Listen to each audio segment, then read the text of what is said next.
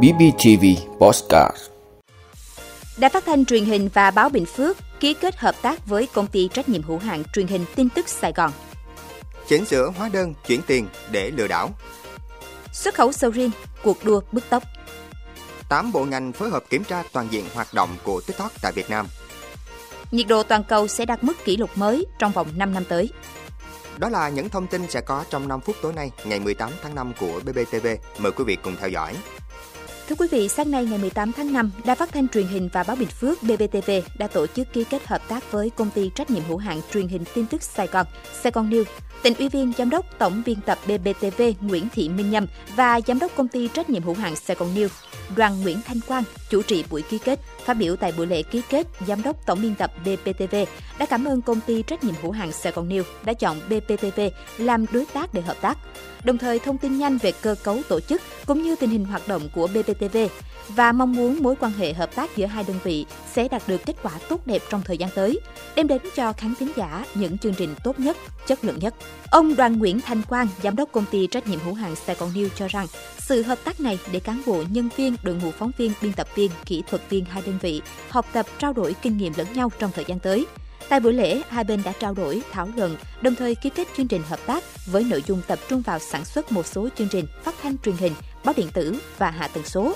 trao đổi mua bán các chương trình tự sản xuất của mỗi bên, tổ chức giao lưu chia sẻ kiến thức và kinh nghiệm trong các khâu sản xuất chương trình. Công ty trách nhiệm hữu hạn Sài Gòn News đồng hành và hỗ trợ BBTV trong việc phát triển nội dung để tăng giá trị tương tác và người xem trên kênh YouTube truyền hình Bình Phước, hỗ trợ sản xuất các nội dung truyền hình phục vụ nhu cầu tuyên truyền chính trị và giáo dục truyền thống lịch sử địa phương. Thưa quý vị, Công an huyện Tiền Hải, tỉnh Thái Bình vừa bắt đối tượng Phạm Văn Phúc sinh năm 1996, trú tại xã Khánh Hòa, huyện Yên Khánh, tỉnh Ninh Bình, để đấu tranh điều tra làm rõ hành vi lừa đảo chiếm đoạt tài sản. Trước đó, Phúc bị người dân tố giác đã mua hàng hóa có giá trị hơn 16 triệu đồng, nhưng chỉ chuyển khoản hơn 16.000 đồng. Tại cơ quan điều tra, Phạm Văn Phúc khai nhận, thông qua mạng Internet, Phúc tìm những người thường hay giao dịch mua bán qua mạng xã hội, hỏi mua hàng và chuyển tiền qua các ứng dụng ngân hàng sau đó chỉnh sửa hóa đơn giao dịch gửi lại cho bị hại xác nhận việc mình đã chuyển tiền thành công để lừa đảo chiếm đoạt tài sản.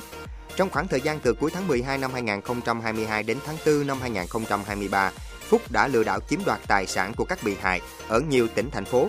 Phạm Văn Phúc là đối tượng đã có hai tiền án về tội trộm cắp tài sản và tàn trữ trái phép chất ma túy. Hiện Công an huyện Tiền Hải đang mở rộng vụ án và hoàn tất hồ sơ xử lý đối tượng theo quy định của pháp luật.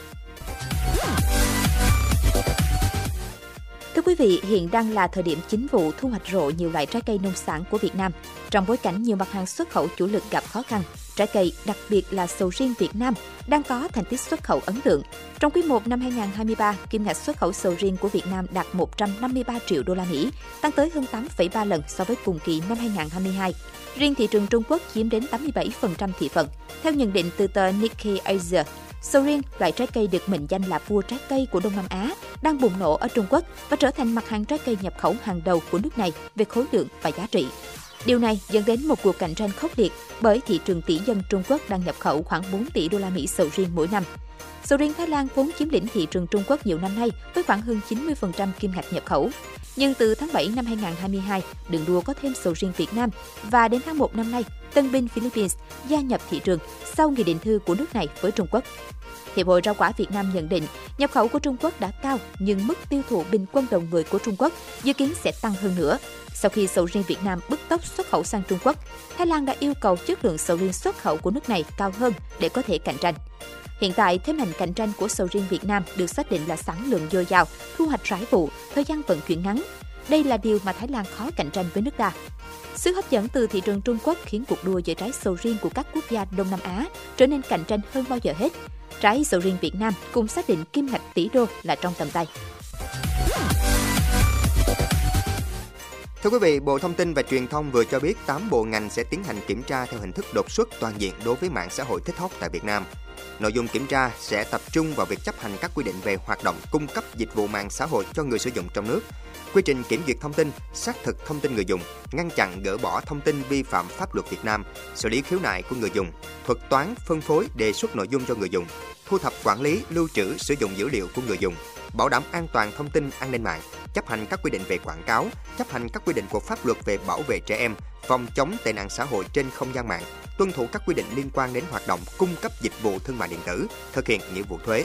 Ngoài ra, còn có nội dung về quản lý người nổi tiếng, người hoạt động trong lĩnh vực nghệ thuật, biểu diễn trên TikTok, idol TikTok, đánh giá tác động của TikTok đối với thanh thiếu niên, đánh giá tác động ảnh hưởng của mạng xã hội TikTok đến xu hướng và vai trò của truyền thông chính thống. Trước đó, tại cuộc họp đầu tháng 4, Bộ Thông tin và Truyền thông đã công bố 6 sai phạm của TikTok tại Việt Nam. Thưa quý vị, báo cáo của Tổ chức Khí tượng Thế giới WMO vừa cho biết có 66% khả năng là nhiệt độ toàn cầu gần bề mặt trung bình hàng năm sẽ cao hơn 1,5 độ C so với mức thời kỳ tiền công nghiệp trong ít nhất một năm trong 5 năm tới. Có 98% khả năng là ít nhất một trong 5 năm tới và cả giai đoạn 5 năm nói chung sẽ nóng nhất từng được ghi nhận. Tổng thư ký Tổ chức Khí tượng Thế giới Petteri Talas cho biết, báo cáo này không có nghĩa là nhiệt độ trái đất sẽ vĩnh viễn vượt quá mức 1,5 độ C, đề ra trong Hiệp định Paris về biến đổi khí hậu. Tuy nhiên, WMO đang chống lên hồi chuông cảnh báo rằng nhiệt độ trái đất sẽ tạm thời vi phạm mức 1,5 độ C với tần suất ngày càng tăng. Nhiệt độ trung bình toàn cầu vào năm 2022 cao hơn khoảng 1,15 độ C so với mức trung bình của những năm 1850-1900. Điều kiện thời tiết ẩm ướt do La Nina trong phần lớn thời gian của 3 năm qua đã tạm thời hạn chế xu hướng nóng lên trong dài hạn. Tuy nhiên, La Nina đã kết thúc vào tháng 3 năm 2023 và hiện tượng El Nino được dự báo sẽ gia tăng trong những tháng tới theo chu kỳ hoạt động. Báo cáo của WMO cho rằng nhiệt độ bề mặt trung bình toàn cầu hàng năm trong mỗi năm từ năm 2023 đến năm 2027 được dự đoán là cao hơn từ 1,1 độ C đến 1,8 độ C so với mức trung bình của những năm 1850-1900.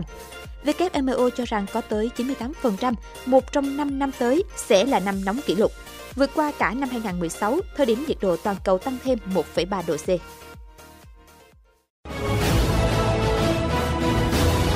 Cảm ơn quý vị đã luôn ủng hộ các chương trình của Đài Phát thanh truyền hình và báo Bình Phước. Nếu có nhu cầu đăng thông tin quảng cáo ra vặt, quý khách hàng vui lòng liên hệ phòng dịch vụ quảng cáo phát hành số điện thoại 02713 887065. BBTV, vì bạn, mỗi ngày.